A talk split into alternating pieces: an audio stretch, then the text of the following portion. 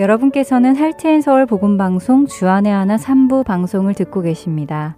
주안의 하나 3부에서는 2018년에 방송된 야곱의 하나님과 주님의 말씀을 되새기며 우리의 신앙을 점검해 보는 시간, 내 마음의 묵상, 그리고 은혜의 설교가 준비되어 있습니다. 야곱의 하나님으로 이어집니다.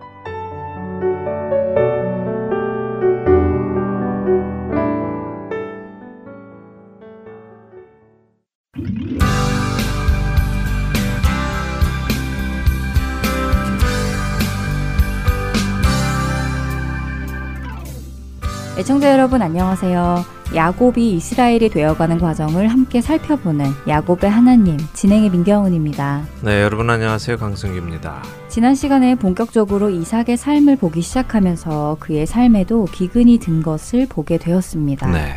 아버지 아브라함 때도 기근이 들었고 아들인 이삭의 때에도 기근이 들었는데 세상의 관점으로는 기근이 좋지 않은 것이지만 성경 속에서 특별히 아브라함과 이삭 그리고 야곱 이들에게는 기근이 들 때마다 하나님을 경험하게 되는 그래서 오히려 기대가 되는 일이라고 하셨어요. 네, 이들 모두는 기근을 통해 하나님의 보호하심과 인도하심을 경험하게 되지요. 어, 그렇게 오히려 기근이 우리 하나님의 백성들에게는 좋은 일이라는 말씀 드렸습니다. 야고보서 1장 2절 말씀도 나눴죠. 네. 형제들아 너희가 여러 가지 시험을 당하거든 온전히 기쁘게 여기라 하시는 말씀입니다. 우리 할텐 서울 복음 방송 가족 여러분들은 인생의 흉년 만나는 것을 두려워 마시고요. 오히려 하나님을 기대하며 기쁨으로 그 흉년을 맞으시기를 바랍니다.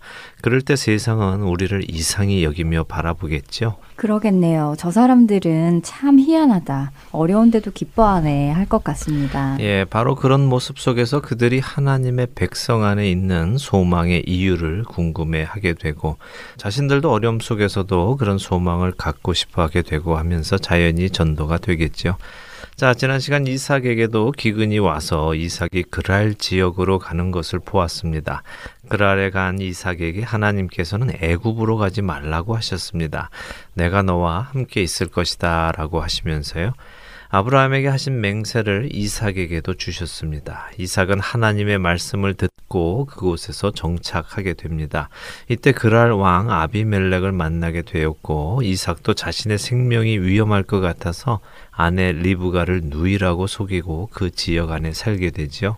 이삭의 이런 모습을 보며 아브라함이나 이삭이나 어쩜 그리 똑같으냐라거나 혹은 죄는 되물림 된다라는 이런 각도로 보지 말고 하나님의 약속의 말씀을 듣고 어느 정도 순종하면서도 여전히 생활 속에서 만나는 위험에서는 하나님의 약속의 말씀을 온전히 믿지 못하는 나약한 인간의 모습을 보도록 하자고 하셨지요. 맞습니다. 말씀을 듣고 그 말씀에 따라 살면서도 그 말씀이 온전히 이삭이라는 한 사람을 사로잡아 변화하게 되는 데는 시간이 걸린다는 것을 보기 원하는 것이죠.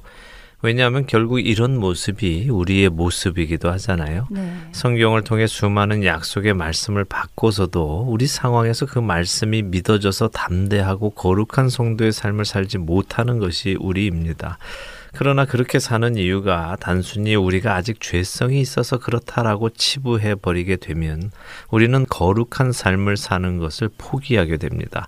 그렇게 되면 안 되죠. 그것이 아니라 우리가 아직 주님을 우리의 삶에서 온전히 경험하지 못해서 그런 것입니다. 그렇게 받은 말씀이 우리의 실제 삶 속에서 믿어지도록 주님의 살아계심을 자꾸 경험하도록 해야 하는 것입니다. 경험하면 믿어지고 믿어지면 용기가 생기고 용기가 생기면 말씀대로 순종하게 되고요. 순종하게 되면 승리하는 삶을 삽니다.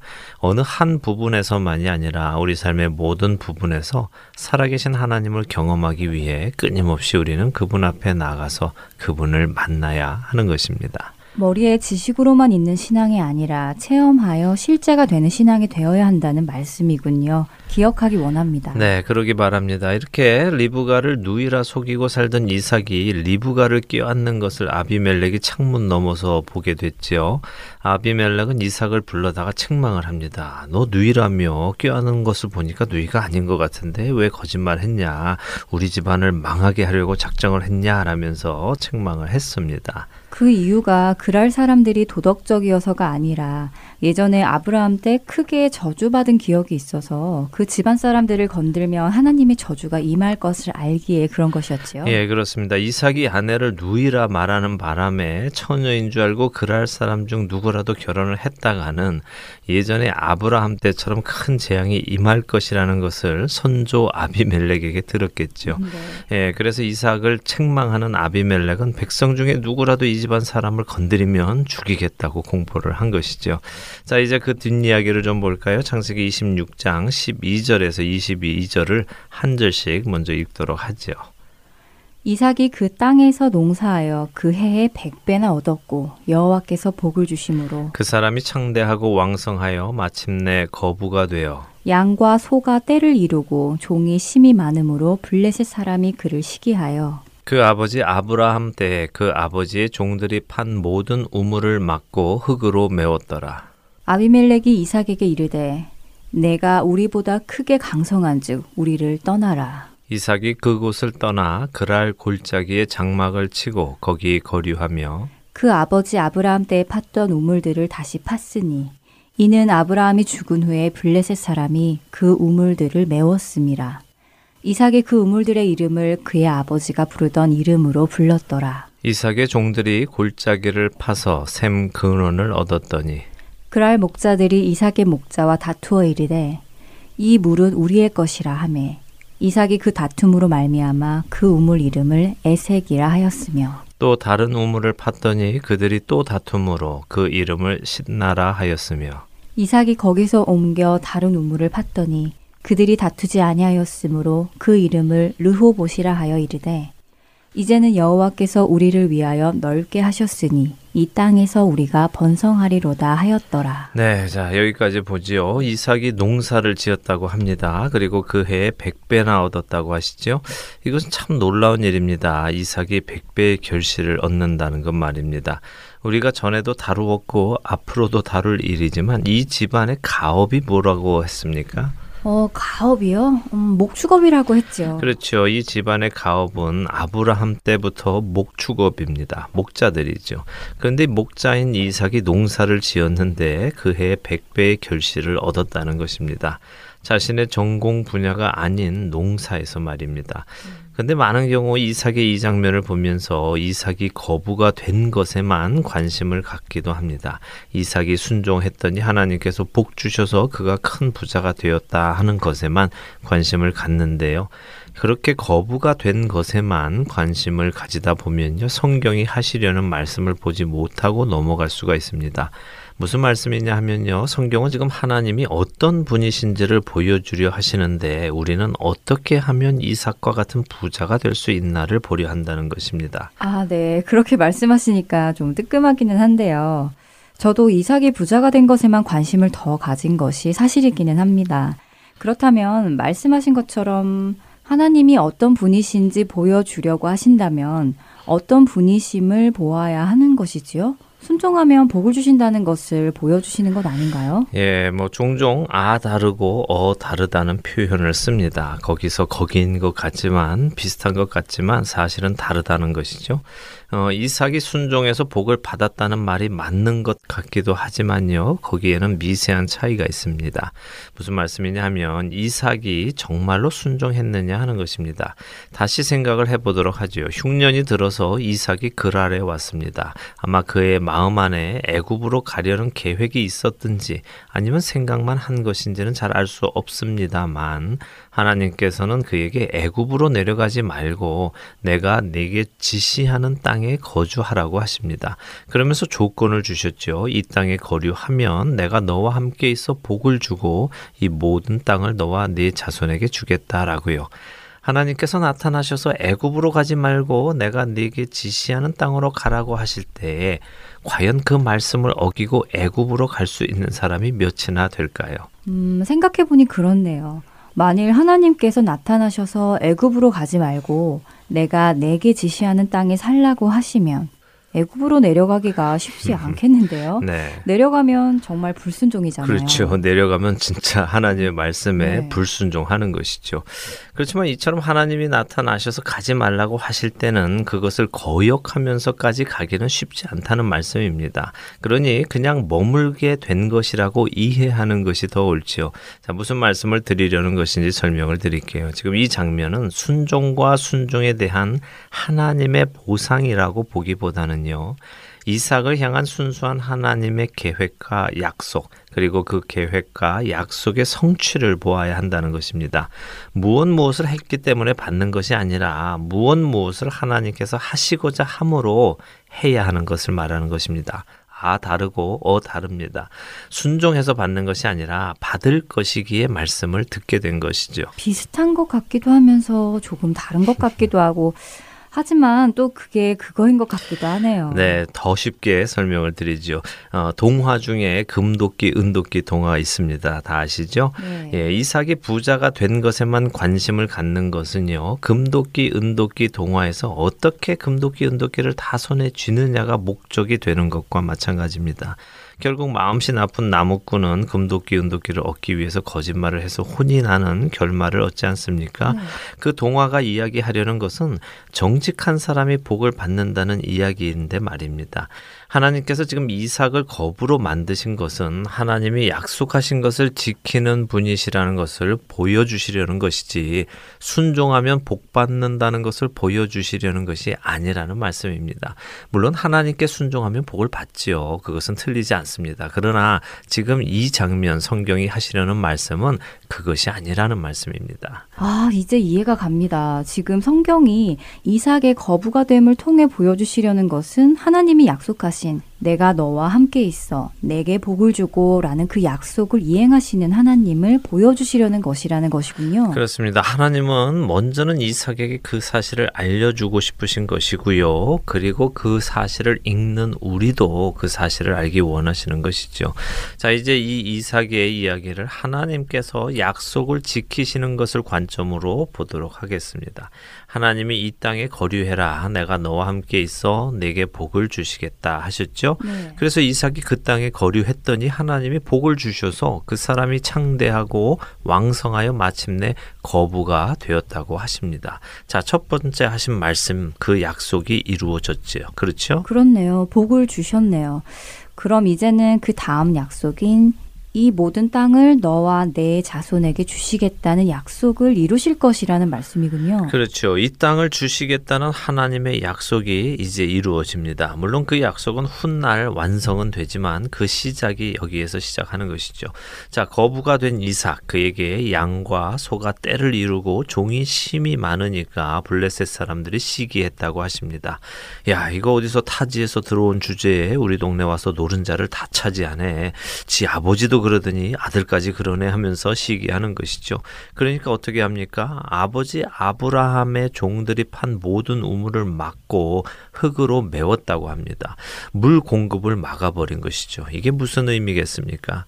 물 공급을 막아버리는 것은 떠나라고 하는 것이거나 죽으라는 얘기겠지요. 물이 없으면 못 사니까요. 그렇죠. 정확히 그렇습니다. 그러니까 아비멜렉이 이야기를 합니다. 네가 우리보다 크게 강성했으니까 우리를 떠나라라고요.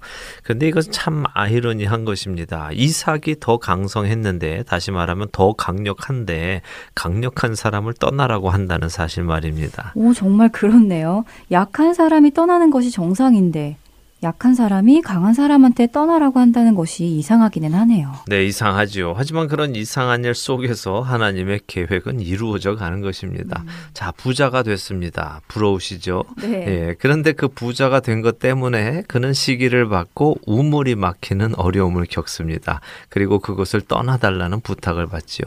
이런 것은 안 부럽지요? 네, 안 부럽습니다. 예, 하지만 또 이렇게 떠나감으로 인해 이삭은 하나님을 경험하게 되는 것이죠. 17절에 이삭이 그곳을 떠나 그랄 골짜기에 장막을 치고 거류하면서 18절에는 아버지 아브라함 때에 판 우물들을 다시 팠다고 합니다. 왜냐하면 블레셋 사람들이 아브라함이 죽은 후에 그 우물들을 메웠기 때문이라고 설명하고 계십니다. 자, 성경이 지금 무슨 말씀을 하시느냐 하면요. 이삭이 아버지 아브라함의 발자취를 따라간 것을 알려주시는 것입니다. 예전에 아버지가 사시던 곳, 아버지가 인정받고 사시던 그곳을 찾아가서 아이고 옛날에 아버지가 살아 계셨을 때는 그럴 사람들이 우리를 안 괴롭혔는데 하면서 옛 생각을 하는 것이죠. 그래서 우물의 이름들을 아버지가 부르셨던 대로 불렀다는 것입니다. 자 그런데 이삭의 종들이 골짜기를 파다가 샘 근원을 얻었습니다. 아주 중요한 물줄기를 찾았다는 이야기인데요. 그랬더니 그랄의 목자들이 와서 이삭의 목자와 다투면서 이 물은 우리 것이다라고 우깁니다. 그래서 이삭이 그 우물 이름을 에색이라고 부르고는 그 우물을 포기하고 다른 우물을 또 팝니다. 다른 우물을 팠더니 그들이 또 다툽니다. 그래서 이번에는 이름을 시나라고 하고 또 다른 데로 옮겨가서 우물을 파지요. 자, 이런 이삭의 모습을 보면서 사람들은 종종 이삭의 성품이 참 착하다라고 평가를 합니다. 네, 저도 들었습니다. 이삭이 성품이 좋아서 싸움을 하지 않았다고 들었는데요. 예, 많은 분들이 그렇게 생각을 하시는데요. 그런데 이삭이 이름 지은 이 우물의 의미를 알면요. 이삭이 성품이 착해서 싸움을 하지 않은 것이 아 님을 알게 되는데요. 먼저 에색이라는 우물의 의미는 다툼입니다. 싸웠다는 것이죠. 그리고 두 번째 우물은 시나인데요. 대적함이라는 의미입니다. 이 시나는 사탄이라는 어원에서 온 단어입니다. 그리고 에색의 어원은 밀어닥치다. 어, 불법을 행하다, 속여 취하다 이런 의미고요. 그러니까 결국 이삭은 싸움을 할 때마다 그 우물에 아주 불평스러운 이름을 붙여준 것입니다. 어, 한국어로 표현을 하자면요, 첫 번 우물에는 에이 더러운 놈들 힘으로 밀어붙여서 음. 빼앗아가는 이 날강도 같은 놈들 이렇게 불평을 하면서 이름을 지은 것이고요. 두 번째 우물은 에이 사탄 같은 놈들 또 와서 뺏어가네 하면서 이름을 지은 것이죠. 그러니까 이삭이 성품이 착해서 누가 자기가 판 우물을 얻고자 했을 때 그래 너 가져 난 또 팔게 이런 식으로 한 것이 아니라 네. 에이 나쁜 놈 하면서 떠났다는 말씀이죠. 그렇죠. 뭔가 궁시렁궁시렁 거리면서 가는 모습이 그려지는데요. 그렇죠. 궁시렁궁시렁 하는 모습이 보입니다. 네. 그렇다면 그는 왜 궁시렁궁시렁 하면서 갔을까요? 주로 어떤 사람들이 궁시렁거립니까? 궁시렁거리는 사람이요. 네. 음, 뭐랄까요? 뭐 불만이 있기는 한데 그 불만을 해결할 힘은 없을 때 투덜거리며 불평은 하지만 물러나는 뭐 그런 모습 아닐까요? 예, 맞습니다. 바로 그런 모습이죠. 불만이 있습니다. 화가 났죠. 그런데 싸울 용기는 없습니다. 두렵기 때문에 그렇습니다. 그러나 나름 화가 난 것을 표현은 하는 것이죠. 음. 지금 이삭을 나쁜 사람으로 만들려고 이런 말씀 드리는 것이 아니라요. 이삭의 솔직한 모습을 보자는 것입니다. 이삭은 화는 났습니다. 그런데 두렵죠. 이런 모습을 가진 이삭을 하나님이 어떻게 변화시키시는가를 보자는 것입니다.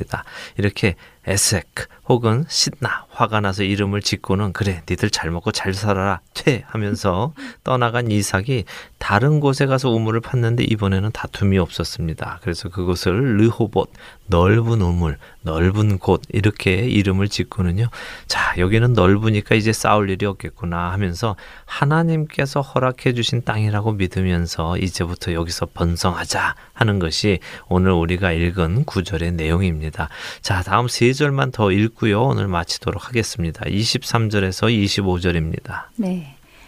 이삭이 거기서부터 부엘세바로 올라갔더니 그 밤에 여호와께서 그에게 나타나 이르시되 나는 네 아버지 아브라함의 하나님이니 두려워하지 말라 내 종 아브라함을 위하여 내가 너와 함께 있어 내게 복을 주어 네 자손이 번성하게 하리라 하신지라 이삭이 그곳에 재단을 쌓고 여호와 이름을 부르며 거기 장막을 쳤더니 이삭의 종들이 거기서도 우물을 팠더라. 네, 자 이삭이 부엘세바로 올라갔다고 합니다. 부엘세바는 어디입니까? 먼저는 예전에 하갈이 이스마엘과 쫓겨나서 가다가 천사를 만나 생명을 유지하게 된 곳입니다. 음. 하나님의 은혜를 경험한 곳이죠. 어, 또 어, 아브라함이 아비멜렉과 평화 협정을 맺으며 암양 새끼 일곱을 따로 놓고 이 우물은 내 우물입니다라는 증거로 삼았던 곳이기도 합니다. 그리고 아브라함이 이 이삭을 번제로 드리려 모리아 땅에 갔다가 준비하시는 하나님 여호와 이레를 경험하고 내려와서 살기 시작한 곳이기도 하고요. 다시 말씀드리면 생명과 관련이 있는 곳입니다. 죽어가던 이스마엘이 살았고요. 적대 관계에 있던 아비멜렉과 아브라함이 협정을 맺으며 자기 우물임을 공증받아 안전하게 된 곳입니다. 또한 이삭이 죽었다가 다시 살아나서 오게 된 곳이기도 합니다. 이런 여러 가지 경험을 한 곳이 바로 부엘세바이죠. 어, 아버지의 과거가 쭉 생각나는 곳으로 이삭이 오게 된 것입니다. 바로 그런 장소에서 그날 잠을 잘 때 하나님께서 두 번째로 이삭에게 나타나셔서 두려워하지 말라고 하십니다. 왜 두려워하지 말라고 하십니까? 아무래도 이삭이 그랄의 목자들과 사람들을 두려워하고 있으니까 그렇겠지요. 그렇죠. 그러니까 하나님께서 나는 네 아버지 아브라함의 하나님이야. 그러니 두려워 말라. 내가 네 아버지 지킨 건 너 잘 알지? 걱정하지 마라. 내가 너와 함께 있다. 네 아버지에게 한 약속 자손이 번성하게 하는 것, 그 일을 내가 반드시 할 것이다. 그러려면 너희 가족을 내가 지켜 주어야 그 약속이 이루어지지 않겠니? 그러니까 날 믿어라. 라고 하나님이 말씀하시는 것입니다.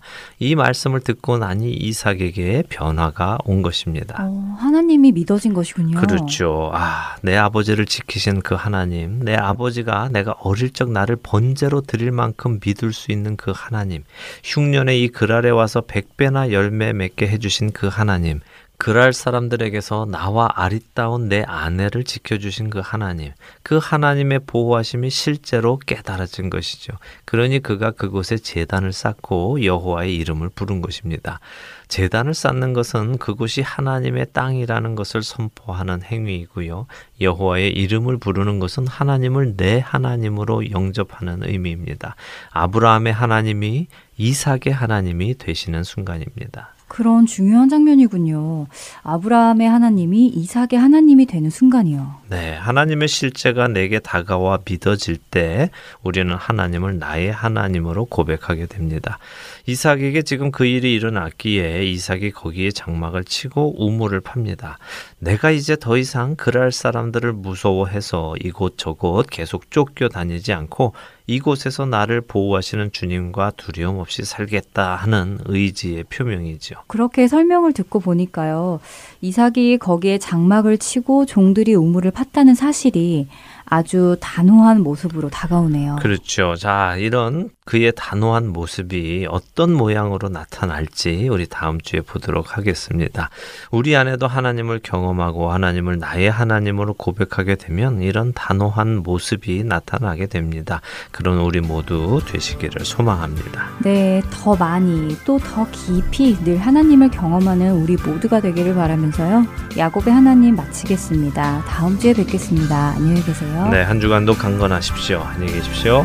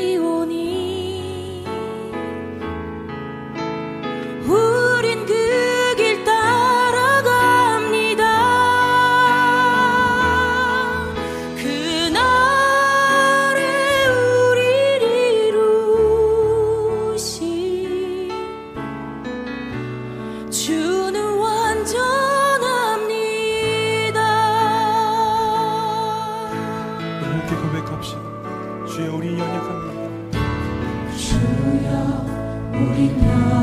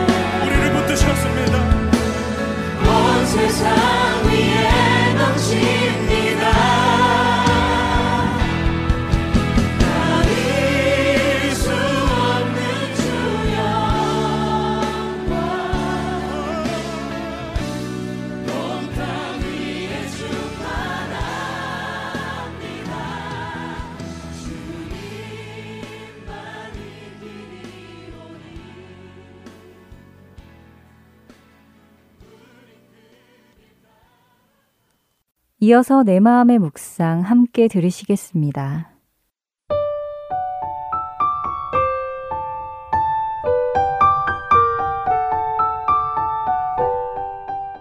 애청자 여러분, 정말 좋은 사람이 되고 싶은데 나는 왜 그렇게 될 수 없을까 하고 고민해 보신 적 있으신가요? 옳지 않은 일을 계속하게 되는 자신이 너무 싫지만 스스로 끊어낼 수 없었던 적도 있으실 거예요. 아마 대부분 우리는 이런 모습이었을 겁니다. 내면 깊숙이 있는 더럽고 추악한 자신의 본 모습을 마주했을 때 이성적으로는 이젠 더 이상 죄를 짓지 말아야지 굳게 마음먹고 돌아서지만 얼마 지나지 않아 결국 그 행동들을 되풀이하고 있을 때 우리는 좌절하게 됩니다. 또한 거룩하신 하나님께서 나 같은 죄인을 결코 받아주실 리가 없을 것이라는 절망감에 사로잡힌 적도 있으실 거예요. 그러나 바로 이때 우린 절대 공감하는 말씀을 떠올립니다. 로마서 7장 24절 말씀이죠. 오호라, 나는 곤고한 사람이로다. 이 사망의 몸에서 누가 나를 건져내랴. 사도 바울의 절규가 바로 나의 것으로 느껴지는 순간입니다. 우리는 죄의 노예였습니다. 끊임없이 결심하고 실패함을 반복하며 죄의 결박에서 자유롭지 못했죠. 그렇게 우리는 우리를 구원하실 예수 그리스도가 필요한 것입니다. 나 자신을 보면 아무런 소망이 없지만 예수님을 보면 산 소망이 생기죠. 이제는 내 안에 계시는 그분으로 인해서 더 이상 죄인의 옷을 입고 살지 않아도 됩니다. 그분 안에서 우리는 진정한 자유와 평안 그리고 기쁨을 얻게 됩니다. 예수 안에 있을 때만 말이죠. 이렇게 예수님 안에 있게 되면 우리의 가치관과 인생의 목표 역시 바뀌게 됩니다. 우리 육신을 기쁘게 해주기 위해 살던 사람이 이제는 주님을 기쁘시게 하는 삶을 살기 원하게 되고요. 바로 그 이유로 그때부터 점점 죄를 선택하지 않는 삶을 살아가기 위해서 노력하는 나를 발견하게 됩니다. 예수님께서는 요한복음 14장 23절에서 이렇게 말씀하십니다. 예수께서 대답하여 이르시되 사람이 나를 사랑하면 내 말을 지키리니 내 아버지께서 그를 사랑하실 것이요 우리가 그에게 가서 거처를 그와 함께 하리라. 사랑하는 애청자 여러분, 여러분은 누구를 보고 살아가고 계십니까? 죄인인 자신의 모습을 바라보며 사망의 사슬에 묶여 살아가시겠습니까? 아니면 예수 그리스도를 바라보심으로 죄에서 자유한 복된 삶을 누리시겠습니까? 선택은 여러분 몫입니다.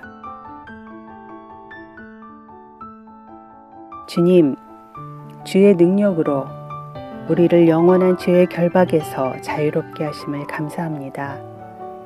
저희가 주의 진리 안에 거하며 언제나 주의 뜻에 순종하며 주를 높이며 살아갈 수 있도록 인도하여 주시옵소서. 예수 그리스도의 이름으로 기도드립니다. 아멘.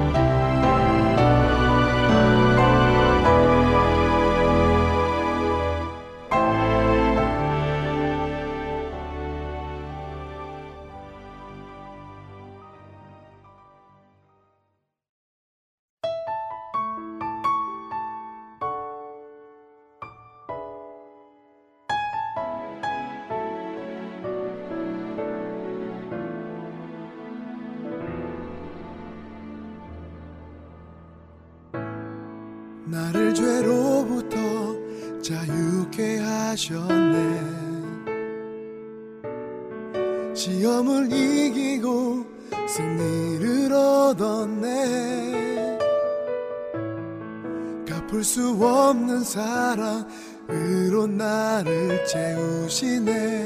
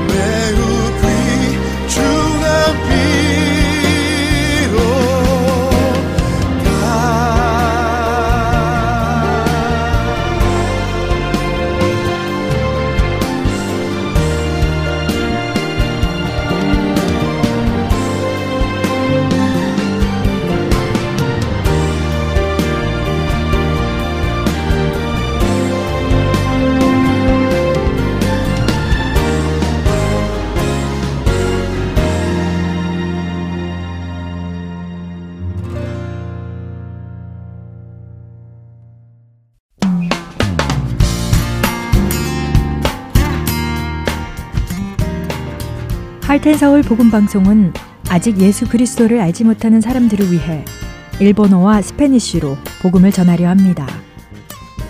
어둠 속에서 빛을 찾지 못하는 그들에게 참 빛이신 예수 그리스도의 복음을 전하는 이 사역에 번역으로 동참하실 분들은 하텐 서울 복음 방송 전화 602-866-8999로 연락 주시기 바랍니다.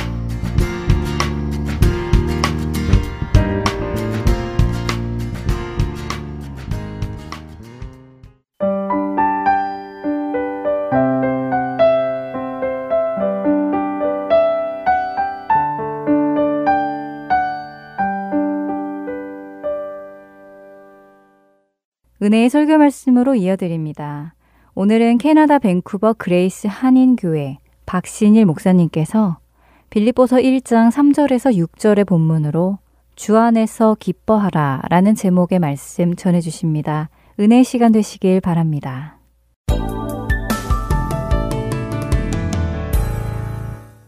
오늘은 빌립보서 1장을 중심으로 주 안에서 기뻐하라는 말씀을 좀 나누려고 합니다. 오늘 봉독해 드릴 말씀 1장 3절로 6절까지 말씀입니다. 내가 너희를 생각할 때마다 나의 하나님께 감사하며 간구할 때마다 너희 무리를 위하여 기쁨으로 항상 간구함은 너희가 첫날부터 이제까지 복음을 위한 일에 참여하고 있기 때문이라. 너희 안에서 착한 일을 시작하시니가 그리스도 예수의 날까지 이루실 줄을 우리는 확신하노라. 아멘. 빌립보서의 주제는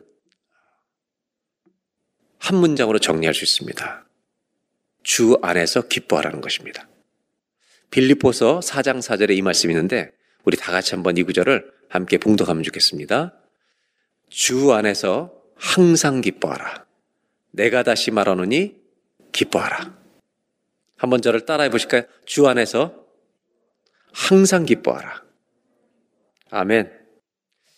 이것이 과연 가능한 일일까? 이런 질문을 먼저 던져봅니다. 바울은 로마의 감옥에 갇혀 있으면서 이 서신을 쓰는데 감옥에 갇혀 있는 바울이 자유로운 삶을 살고 있는 빌립보 교회 교인들에게 기뻐할 것을 권면하고 있는 책입니다. 이 문장은 이 한 센텐스는 우리에게 도전을 하고 있는데 이런 도전입니다. 너희들의 기쁨의 중심에는 무엇이 있느냐? 우리는 도대체 무엇으로 기뻐하는 사람들이냐? 이것을 한번 질문해 보라는 것입니다. 빌립보서 1장 3절 4절에 오면 이제 아, 사도 바울의 기도로 말씀이 시작됩니다. 제가 3절 4절을 다시 읽으면서 좀 설명드리도록 하겠습니다. 내가 너희를 생각할 때마다 빌립보 교 성도를 생각할 때마다 나의 하나님께 감사한다는 고백을 합니다. 왜냐하면 이 빌립보 교 성도들은 사도 바울이 복음을 전하는 그 선교행 중에 어려운 중에서도 헌금을 해서 사도 바울을 선교할 수 있도록 도왔던 교회이기 때문입니다. 뿐만 아니라 지금 로마의 감옥에 갇혀 있을 때에도 또 헌금을 해서 에바 브로디도 편에 이 헌금을 보냈던 아름다운 관계, 정말 가까운 관계를 유지하고 있던 교회 중에 하나가 빌립보 교회였기 때문에 그들을 생각할 때마다 하나님께 감사한다 고백합니다. 사절에 보면 하나를 더 이제 추가하는데 간구할 때마다 너희 무리를 위하여 기쁨으로 항상 기도한다. 이 사람들을 생각하면 기쁘다는 거예요. 여러분 저는 이런 은혜가 우리 모두에게 있으면 좋겠는데 여러분을 생각할 때 다른 사람들이 생각할 때 기뻐지는 사람이 됐으면 좋겠어요. 아멘. 여러분이 집에 들어갈 때 근심이 되지 말고요. 여러분이 들어가는 순간 가정에 빛과 같이 빛나는 여러분 기쁨의 통로가 되시기를 어, 축복의 통로가 되시기를 다시 한번 기원합니다. 근데 이 바울이 기뻐하는 이유가 뭘까? 빌립보께 성도들 생각할 때마다 이 기쁨이 넘치는 이유가 무엇일까? 그것을 5절에 설명하고 있습니다. 5절을 보겠습니다. 빌립보 교회 성도들 생각할 때마다 기쁨으로 내가 간구하는 이유가 있는데 너희가 첫날부터 예수님을 믿은 그때부터 이제까지 복음을 위한 일에 참여하고 있기 때문이다. 바울이 기뻐하는 이유는 아주 간단합니다. 이들이 복음을 만나고 예수를 믿은 그날부터 지금까지 복음을 위한 일에 함께 동역하고 있다는 이유 때문에 기뻐한다는 것입니다. 얼마나 감사한지요. 이들은 사도 바울이 로마 전도여행, 2차 전도여행 때 복음을 전하다가 여러분 마게도의 환상을 보고 이제 갔던 곳이 바로 빌립보잖아요. 거기서 복음을 전해서 세워진 교회입니다. 바울에게는 특별한 간증이 있던 그런 교회죠. 그들이 그들 그 교회 창립 멤버로 성경에 소개하고 있는 세 사람이 있습니다. 그 중에 첫 번째가 우리가 잘 알고 있는 루디아입니다. 사도행전 16장의 한 절을 14절을 보도록 하겠습니다. 바울이 마게도니아 환상을 보고 이제 그쪽으로 도와달라는 것을 해석하고 갑니다. 거기서 복음을 전하고 있을 때 사도행전 16장 14절 2차 전도행 때죠. 두아디라 시에 있는 자색옷감 장사로서 하나님을 섬기는 루디아라는 한 여자가 사도 바울의 설교를 듣고 있을 때 하나님이 역사하십니다. 주께서 그 마음을 열어 루디아의 마음을 열어서 바울의 말씀이 들리게 하고 그것이 믿어지게 한 것입니다. 사도행전의 표현에 의하면 빌립보 교의 첫 성도는 루디아입니다. 한 사람이 주님 앞에 나올 때 그 마음을 열어주시는 일이 필요하다. 마음을 열어 주님의 그 바울의 말을 듣게 했고 말씀을 깨닫게 했죠. 그리고 자기 집을 열어서 여기서 강연하라고, 여기서 설교하라고. 그래서 루디아의 아마 집이 빌립보 교회 첫 개척 교회 아마 예배 장소가 됐을 겁니다. 두 번째로 회심한 사람은 귀신 들렸던 여종입니다. 귀신 들렸던 여종이 점을 쳐서 자기 주인에게 그 돈을 유익을 남겼어요. 근데 그 여인을 계속 만났을 때 사도 바울이 너무 괴로워서 이제 괴로워하는 그를 보고 그에게 복음을 전합니다. 그것이 사도행전 16장 18절입니다. 이같이 여러 날을 하는지라 바울이 심히 괴로워하여 돌이켜 이 귀신 들린 여종을 향해 그 귀신에게 이르되 예수 그리스도의 이름으로 내가 내게 명하노니 그에서 나오라 하니 귀신이 즉시 나와 떠나갑니다. 그래서 이 여인은 이 여종은 정상인이 돼 버려요. 그러니까 더 이상 점을 칠 수가 없는 거죠. 그래서 그 주인이 바울을 고발하여 바울과 신라 그 전도팀들이 감옥에 갇히게 됩니다. 이것이 두 번째로 회심한 여종입니다. 이 사람도 빌립보 교회 멤버가 됩니다.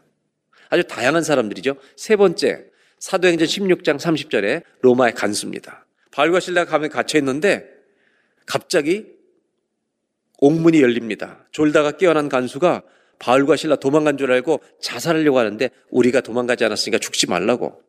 그래서 그들을 데리고 이제 집으로 갑니다. 사도행전 16장 30절에 이 로마 간수의 고백입니다. 선생들, 선생들이여, 내가 어떻게 해야 구원을 받으리까? 당신들이 전하는 복음은 맞는 것 같습니다. 고백합니다. 그때 질문하죠. 사도행전 16장 31절에 바울이 대답하기를 주 예수를 믿으라. 그리하면 너와 내 집이 구원을 받으리라. 이런 역사적인 사건이 일어나는 거죠. 정말 바울에게는 잊을 수 없는 간증들이 일어났던 곳이 빌립보입니다. 그리고 32절에 주의 말씀을 그 사람과 그 집에 있는 모든 사람에게 전하게 됩니다. 33절에 이런 감동적인 열매들이 맺히죠. 그밤그 시각에 간수가 그들을 데려다가 맞은 자리를 씻어주고 자기와 온 가족이 다 세례를 받은 후. 여러분, 이걸 어떻게 읽겠어요? 이 사도 바울이. 그 로마의 간수 가족들이 다 세례까지 받은 거예요. 그리고 34절에 그들을 데리고 자기 집에 올라가서 음식을 차려주고 그와 온 집안이 하나님을 믿음으로 크게 기뻐하니라. 이 감격과 간증이 있었던 빌립보 교회를 어떻게 잊어버려요? 그에게 편지를 쓰면서 사도 바울은 너희를 생각할 때마다 나가 기뻐함, 기뻐하면서 강구한다. 그 기뻐하는 이유가 뭐냐면 첫날부터 지금까지 복음을 위한 일에 참여하고 동참하고 있기 때문이다. 바울의 기쁨은 참 간단한 겁니다. 뭐 때문에 기뻤냐면 이 처음 예수 믿었던 형제 자매들이 복음의 열매를 맺어서 지금은 복음을 전하는 일에 같이 동역자가 돼서 참여하고 있다는 게 얼마나 감격스러운 일이겠어요. 예수 믿는 사람들에게는 공통된 기쁨이 있어요. 그건 뭐냐면 복음을 전하는 사람을 보면 기쁜 거예요. 왜? 같은 편이구나. 저와 여러분도 이 기쁨을 볼 수 있길 바라고 이 기쁨을 주는 사람이 되시기를 주의 이름으로 기원합니다. 두 번째는 바울은 이 기쁨에 머물러 있지 않습니다. 빌립보서의 주제는 주 안에서 기뻐하라요. 이 주 안에서 기뻐하라는 주제 안에 빌립보서 전체가 걸려 있습니다. 다 그 얘기가 통하고 있어요. 바울은 한 가지 더 중요한 얘기를 이제 해나갑니다. 그건 뭐냐면 기쁨의 본질입니다. 우리 그리스도인들이 기뻐하는 기쁨의 중심에 뭐가 있는가? 이 얘기를 하려고 하는 겁니다. 왜 이 얘기를 하냐면 빌립보서에 쭉 펼치고 있냐면 우리가 이 기쁨을 잃어버릴 때가 빼앗길 때가 있기 때문입니다. 그래서 바울은 이제 이 4절 이후에 5절, 6절 이후부터 계속해서 2장, 3장, 4장에 걸쳐서 기쁨의 중심과 본질이 무엇인지를 우리에게 설명하기 시작합니다. 오늘 성경 말씀, 기쁨의 근원이 뭔지 1장 6절을 보겠습니다. 너희 안에서 착한 일을 시작하시니 우리에게 복음을 주시고 예수 믿는 모든 자에게 성령님을 우리 안에 보내주셔서 이 성령님으로 말미암아 우리가 하나님의 나라의 일에 하나님의 사람 변화하는데 쓰임 받게 하시는데 이 착한 일을 시작하시니가 멈추지 않고 그리스도의 예수 날까지 우리 안에서 일을 이루실 줄을 확신하고 있다는 겁니다. 아멘. 우리 모두에게 이 일이 계속 진행형이라는 거예요. 예수를 믿고 거듭난 성도들 안에는 주님이 행하시는 일이 계속 지금 진행 중이에요. 어떤 사람은 많이, 어떤 사람은 적게 일하지만 내가 주님 의지할수록 이 역사가 일어나고 있다는 거죠. 끝까지 주님은 하신대요. 7절. 내가 너희 무리를 위하여 이와 같이 생각하는 것이 마땅하니 이는 너희가 내 마음에 있다. 너희 잊을 수 없다. 나의 매임 묶여 있는 것과 복음을 변명한 거 확정함에 너희가 다 나와 함께 은혜에 참여한 자, 함께 이 복음을 누리고 있는 자가 아니냐? 복음의 우리 동지요, 전우들이 아니냐? 그러면서 1장 8절.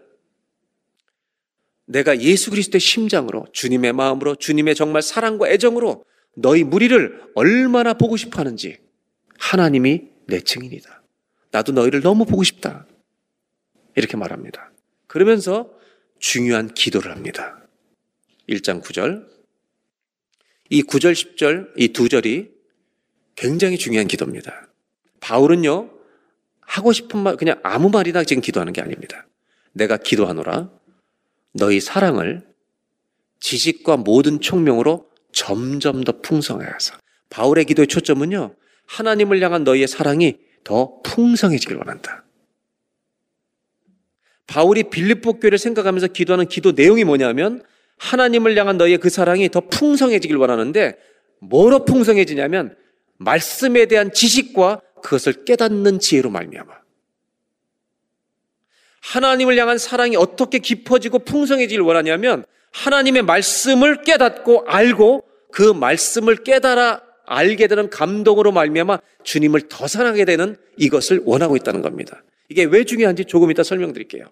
그 다음에 10절에 이렇게 될 때 너희가 지극히 선한 것을 분별하며 여러분 항상 기뻐하려면 기쁨을 분별할 줄 알아야 돼요. 우리가 가장 중요하게 될 기쁨이 뭔지를 분별할 줄 알아야 돼요. 선한 것을 분별하고 악한 것을 분별하고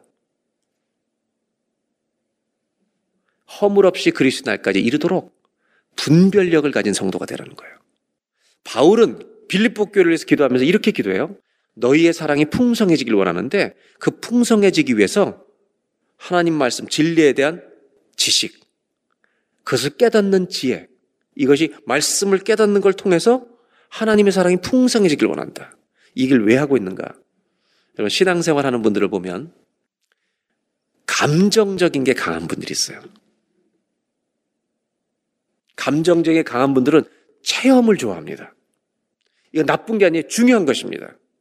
기도하다가 병도 낫고 놀라운 역사가 일어난 거 여러분 일어날 수 있습니다. 그리고 일어나는 것이 얼마나 우리에게 힘이 돼요. 그런데 그런 체험들을 좋아하고 감정적으로 그것을 느끼기를 좋아하는 사람, 감정적인 신앙이 너무 한쪽으로 기울어지는 사람은 뭘 원해요?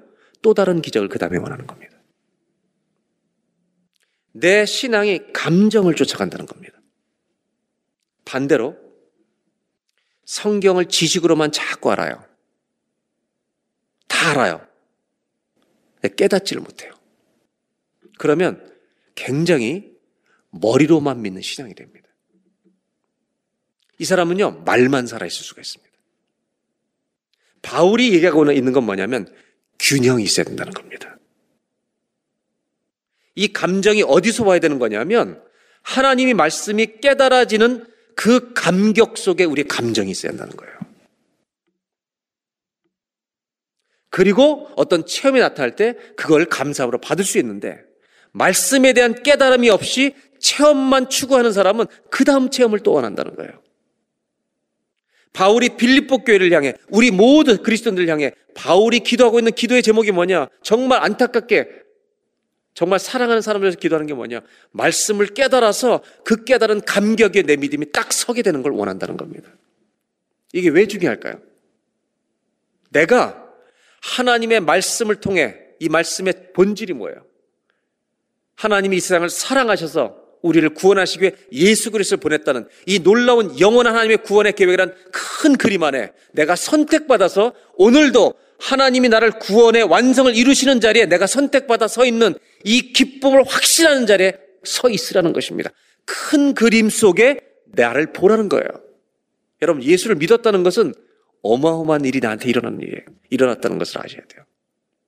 저와 여러분은 힘들든지 지금 기쁜 일이 있든지 세상적으로 기쁜 일이 있든지 관계없이 우리는 그보다 더 큰 하나님의 영광스러운 구원의 계획, 그분이 시작하셨고 그분이 이루실 그 놀라운 구원 계획 안에 저와 여러분들이 참여하게 되고 선택받아서 여러분 이 일이 이루어지는 완성의 과정에 내가 여러분 선택받아 살아가고 있다는 사실을 여기에 서 있으라는 것입니다. 이 그림 위에 서 있으라는 거예요. 하나님의 구원의 계획을 바라보라는 겁니다. 바울의 기쁨의 근원은 그 구원을 가능하게 하신 주님, 우리 하나님, 그리고 그 구원을 이 땅에 와서 죽고 부활하시고 승천하시고 다시 오실 예수 그리스도가 기쁨의 근원이고 본질이라는 것입니다. 아멘. 이 자리에 언제나 서라는 겁니다. 그래서 주 안에서 항상 기뻐하라는 결론은 여기 있는 거죠. 여러분, 베드로 있잖아요? 베드로는 베드로 전후서를 썼는데 이것을 어떻게 표현하는지 베드로전서 1장 8절을 보겠습니다. 예수님을 너희가 보지 못하였으나 사랑하는도다. 복음을 듣고 믿게 된 소아시아에 있는 형제들에게 편지를 쓰는데 너희가 예수님을 만나본 적도 없는데 사랑한대요. 믿음으로 아는 거죠. 그리고 뭐라고 했냐면 이제도 그분을 보지 못하지만 믿고 그 다음에 보세요. 말할 수 없는 영광스러운 즐거움으로 기뻐한다는 거예요. 핍박을 받으면서도 주님을 본 적도 없고 복음을 듣고 예수를 믿었던 이 소아시아 형제들이 그 복음을 깨닫고 나니까 말할 수 없는 영광스러운 즐거움으로 고난받으면서 기뻐하고 있다는 거예요. 이것이 가능한 일이냐는 거예요. 베드로는 이렇게 얘기합니다. 주님을 본 적도 없는데 믿어요. 믿는 정도가 아니라 사랑해요. 깨달았기 때문에. 깨달았기 때문에. 그리고 영광스러운 즐거움으로 기뻐요. 말할 수 없는 영광스러운 즐거움으로 기뻐요. 주님은 우리가 기뻐할 만한 분이세요. 이게 왜 그렇게 중요하냐면 내가 이런 영광스러운 즐거움 속에 서 있다는 것이 중심이 될 때, 이 기쁨이 내 인생의 중심이 될 때, 문제를 대하는 태도가 달라지는 거예요. 우리가 기쁨을 언제 잃어버립니까? 이 기쁨을 잃어버리는 가장 중요한 결정적인 때가 언제인지 아세요? 문제가 발생할 때예요. 근데 여러분 우리가 이걸 잘 알고 있어야 돼요. 바울이 이렇게 기도하는 이유를. 문제가 발생하는 순간 우리의 중심이 문제가 돼버려요. 바울은 그렇게 살지 말라고 기도하는 거예요. 문제가 왔을 때에도 하나님의 영원하신 구원 안에 우리가 들어있다는 그 진리의 말씀 위에 너희가 서 있어서 그 중심의 기쁨을 가지고 문제를 대하라는 거예요. 그럼 문제를 다르게 해석하기 시작한다는 거죠. 근데 우리는 문제가 오게 되면 그 문제가 중심을 차지하는 순간 여러분 하나님을 믿는 것도 도구가 돼버려요. 바뀌어버려요. 그래서 바울이 뭘 기도해요? 하나님을 사랑하는 사랑이 풍성해져서 뭐를 통해서 하나님 말씀과 그것을 아는 깨달음, 아는 것과 깨달음을 통해서 그 말씀 에 견고히 서서 문제를 대하는 자리에 느리도록 권하는 거죠. 바울은 이걸 인생의 문제가 찾아올 때 어떻게 해결했는지 이야기합니다. 빌리포스 1장 14절에 이렇게 말해요. 형제 중에 많은 사람들이 내가 복음을 전하다 감옥에 갇혀서 매임으로 말미암아 오히려 주 안에서 신뢰함으로 용기를 내서요. 겁 없이 하나님 말씀을 겁 없이 하나님 말씀을 영어 성경은 courageously and fearlessly. 그러니까 이게 복음을 전하다가 사도벌이 감을 갇히니까 이걸 보고 우리도 이렇게 전하다가 감을 갇혀도 괜찮아. 더 용기 있게 담대하게 전하게 됐다는 거예요. 오히려 자기가 감옥에 갇히고 나니까 용기 있게 복음 전하는 사람이 더 많이 나타났다. 이렇게 바울은 얘기해요. 그런데 15절에 문제도 있다는 겁니다. 어떤 문제가 있냐면 두 종류의 사람이 나타난다는 거예요. 첫째, 시기와 분쟁으로 복음을 전하는 첫 번째 그룹이 있어요. 왜 바울만 복음을 전해? 나도 바울보다 더 많이 열심히 전해야지. 여러분 전도하는 사람 중에 이런 사람도 있대요. 저 사람이 전도하는데 10명을 전도해서 나도 20명 전도해야지. 이렇게 시기로 전도해요. 주님이라면서 시기로 막 해. 그래서 그것 때문에 상처받지 말라는 거예요, 바울은. 근데 또 어떤 두 번째 그룹이 있는데 정말 착한 마음으로 그리스도를 전하는 사람이 있어요. 전자와 후자가 있다는 거예요. 16절에 넘어가면 이렇게 얘기해요. 이들은 여기 이들은 영어 성경에 the letter 후자들 얘기해요. 선한 마음으로 복음을 전한 사람들은 내가 복음을 변정하기 위하여 세우심을 받은 줄 알고 사랑으로 복음을 전한 사람들이 있다는 거예요. 후자 그룹. 그 다음에 17절. 이들 말고 그들 the former 전자들 시기심으로 복음을 전하는 사람들은 나의 매음에 괴로움을 더하게 할 줄로 생각해요. 너는 복음을 전하 감옥에 갇혔으니까 요즘 못 전하지. 우리는 더 많이 전해. 막 이렇게 시기심으로 전하는 사람이 있다는 거예요. 순수하지 못하게 다툼으로 그래서 전파한다. 그럼 내가 기쁨을 잃어버릴 줄 아냐? 아니라는 거예요, 바울은. 18절에 뭐라고 얘기하나 보세요. 그럼 무엇이냐? 나는 그것 때문에 기쁨을 빼앗기지 않아. 거칠애로 시기심으로 하든지 진실한 마음으로 복음을 전하든지 이렇게 얘기해요. 전파되는 것은 그리스도니. 바울의 중심은요, 시기가 아니에요. 전파되는 것은 그리스도니 이로써 나는 기뻐하고 또한 기뻐하리로다. 왜? 바울의 기쁨의 중심은 주님이기 때문이에요. 근데 우리는 문제가 올 때 문제가 중심을 차지해버리기 때문에 기쁨을 빼앗기는 거예요. 만약에 여러분 예수 믿는 성도들이 나는 불행한 사람이라고 말한다. 이것은 바울의 입장에서 말하면 비극이라는 거예요. 왜 비극이냐? 영원한 것을 갖고도 누리지 못하는 사람이라는 거예요. 백만 불을 가지고도 거지처럼 사는 사람이에요. 그걸 몰라요. 못 누리는 거예요. 예수를 믿는 사람은요, 아무것도 없는 자 같으나 모든 것을 가진 자처럼 기쁨의 여유가 있다는 거죠. 바울은 그래서 이렇게 기도해 주는 겁니다. 그리고 나서 19절에 겉으로 전하든 진심으로 전하든 전파되는 것은 그리스도인이 나는 기뻐하고 기뻐하노라. 그러면서 어떻게 정리하나 보세요. 이것이 바울의 심장의 한 중심, 마음의 중심에 딱 새겨져 있어요. 이것이 너희의 간구와 예수 그리스도의 성령의 도우심으로 나를 구원에 이르게 할 줄 아는 거로 20절입니다. 나의 간절한 기대와 소망을 따라 아무 일에든지 부끄러워하지 아니하고 지금도 전과 같이 온전히 담대어 살든지 죽든지 내 몸에서 그리스도가 존귀하게 되게 하려 하나니 바울의 관심사는 한 분이에요. 예수 그리스도. 이분이 내 기쁨의 근원이고 중심이 되니까요. 다른 문제는 언제나 그 아래에 있는 거예요.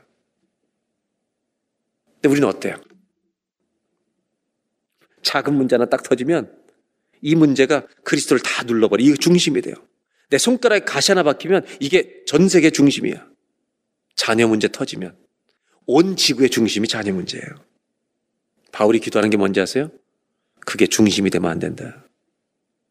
우리의 중심은 살든지 죽든지 그리스도여야 한다. 이것을 위해서 기도해 주고 있는 겁니다. 여러분 오늘 이 예배를 드리면서 팬더믹이 중심이 아니라는 걸 아셔야 돼요. 하나님의 역사를 통치하고 이 가운데 구원을 이루어가고 계세요. 내가 직업을 잃어버리면요. 잃어버린 게 중심이에요. 세계 중심이에요. 그래서 영원한 기쁨을 빼앗겨버려요. 그러지 말라는 거예요. 저는 목회하면서 이제 이민 목회를 하면서 이렇게 개업 예배를 많이 드려봤어요.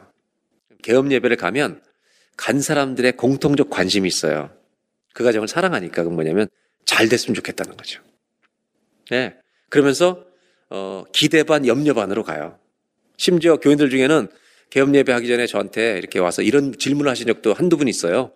목사님 이거 개업하는데 잘 될 것 같아요. 이렇게 물어봐요 저한테. 제가 아 제가 어떻게 합니까 그걸? 네. 얼마나 마음속에 염려가 있으면 이렇게 하겠어요.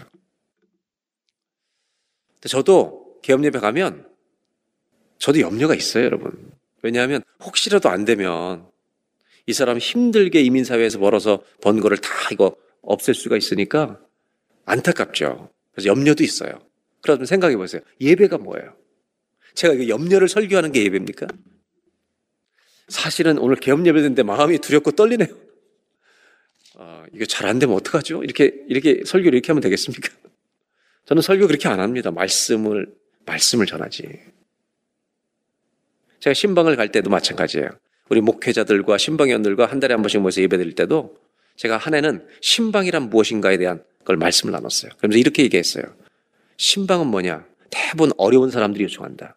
신방은 뭐냐 하면 이 가정에 주인이 예수 그리스도이심을 선포하고 오는 게 신방이다. 그걸 선포하는 것이 예수님의 주인 되심을 확인시켜 주는 게 신방이다. 개업 예배를 간 적이 있는데요. 어떤 분이 식당을 오픈하는데 너무 큰 거예요, 식당이. 그러니까 간 분들은 마음속에 이런 염려가 있죠. 렌트비 얼마지? 못 내면 어떡하지? 이런 염려들이 있잖아요. 저도 그 생각이 들더라고요. 제가 그때 이제 예배 기도, 이제 예배 드리고 찬송하고 기도 하고 이제 말씀을 전하는데 하나님 주셨던 확신이 있었어요. 그래서 그 형제에게 이런 말씀을 나눴어요. 설교하면서 질문을 했어요. 형제님, 비즈니스가 더 중요합니까? 당신 아들이 더 중요합니까? 이렇게 물어봤어요. 그때 이분이, 아이, 제 아들이 중요하죠. 그럼 이 비즈니스를 잃어버려도 아들은만 얻으면 됩니까? 아, 그렇대. 정답이라고, 진짜 그렇다고. 제가 마태복음 6장을 얘기했어요. 그렇다면, 하나님이 보실 때, 이 사업이 잘 되는 게 더 중요해요? 형제님이 더 중요해요? 이렇게 물어봤어요. 그랬더니, 자기가 더 중요할 것 같아요. 그러면 끝난 겁니다. 하나님은 이 사업보다 형제님을 더 중요하게 여기십니다. 그래서 마태복음 6장에 무엇을 입을까 먹을까 마실까 염려하지 마라. 믿음이 적은 것들아. 저는 이 가게가 잘 되는 것과 안 되는 것에 관심이 없습니다. 아니, 관심을 가지라고 말씀하시지 않습니다. 오늘 이 개업 예배는 하나님이 형제님을 더 소중히 여기신다는 것을 깨달으시기만 하면 됩니다. 이것을 믿는 믿음에 서 있다면 성공도 실패도 주님이 형제님을 사랑하시는 과정이요 도구가 될 것입니다. 주 안에서 기뻐하라. 이 말은요, 주님이 기쁨의 근원이고 중심이 되는 자리에 언제나 모시고 살라는 것입니다. 로마서 14장 17절에 바울은 하나님의 나라에 대해서 이렇게 말합니다. 하나님의 나라는 먹고 마시는 것이 아니라 성령 안에 있는 의와 평강과 희락, 기쁨이다. 여러분, 그리스도인에게 유산이 있어요. 그건 뭐예요? 기쁨이에요. 바울의 기쁨의 중심이 뭐예요? 그리스도예요. 하나님이에요. 이걸 바꾸지 말라는 거예요.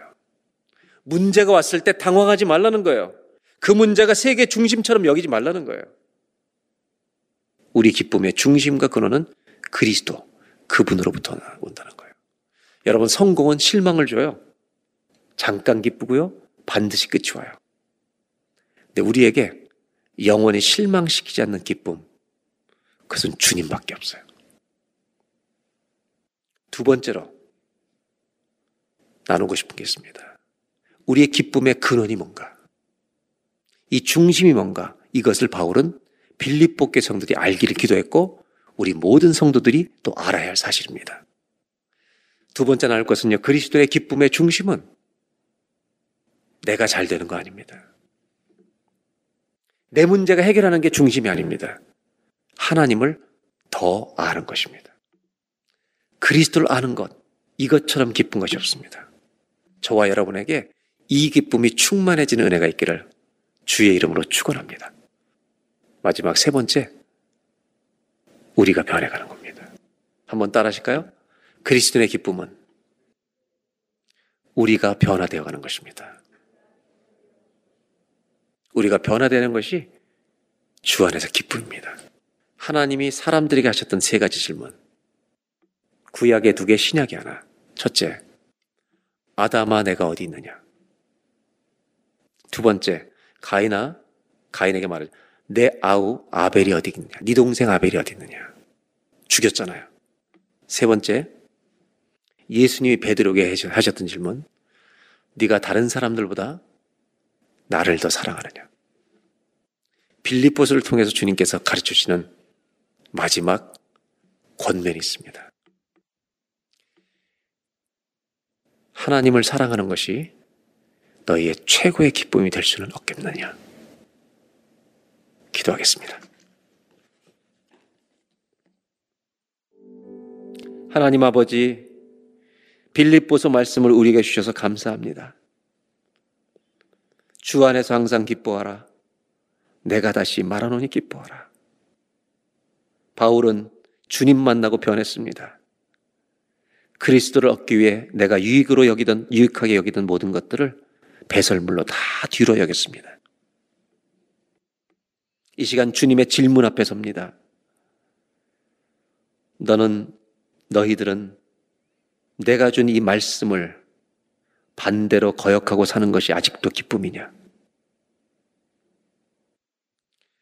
시기심이 있고 화가 날 때 그대로 표현하는 것이 속 시원하고 기쁜 것이냐? 예수님이 베드로에게 물으십니다.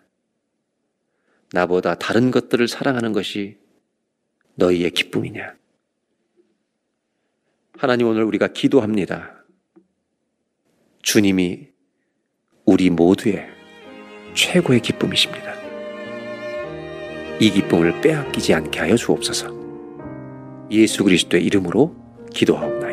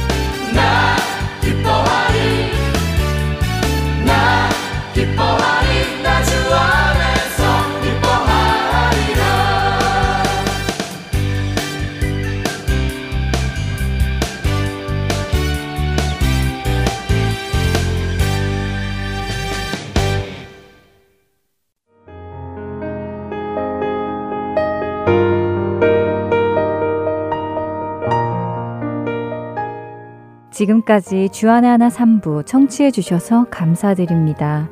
다른 방송들을 더 듣고 싶으신 분들은 홈페이지 www.할테인서울.org에서 특별 방송을 클릭하시면 들으실 수 있습니다.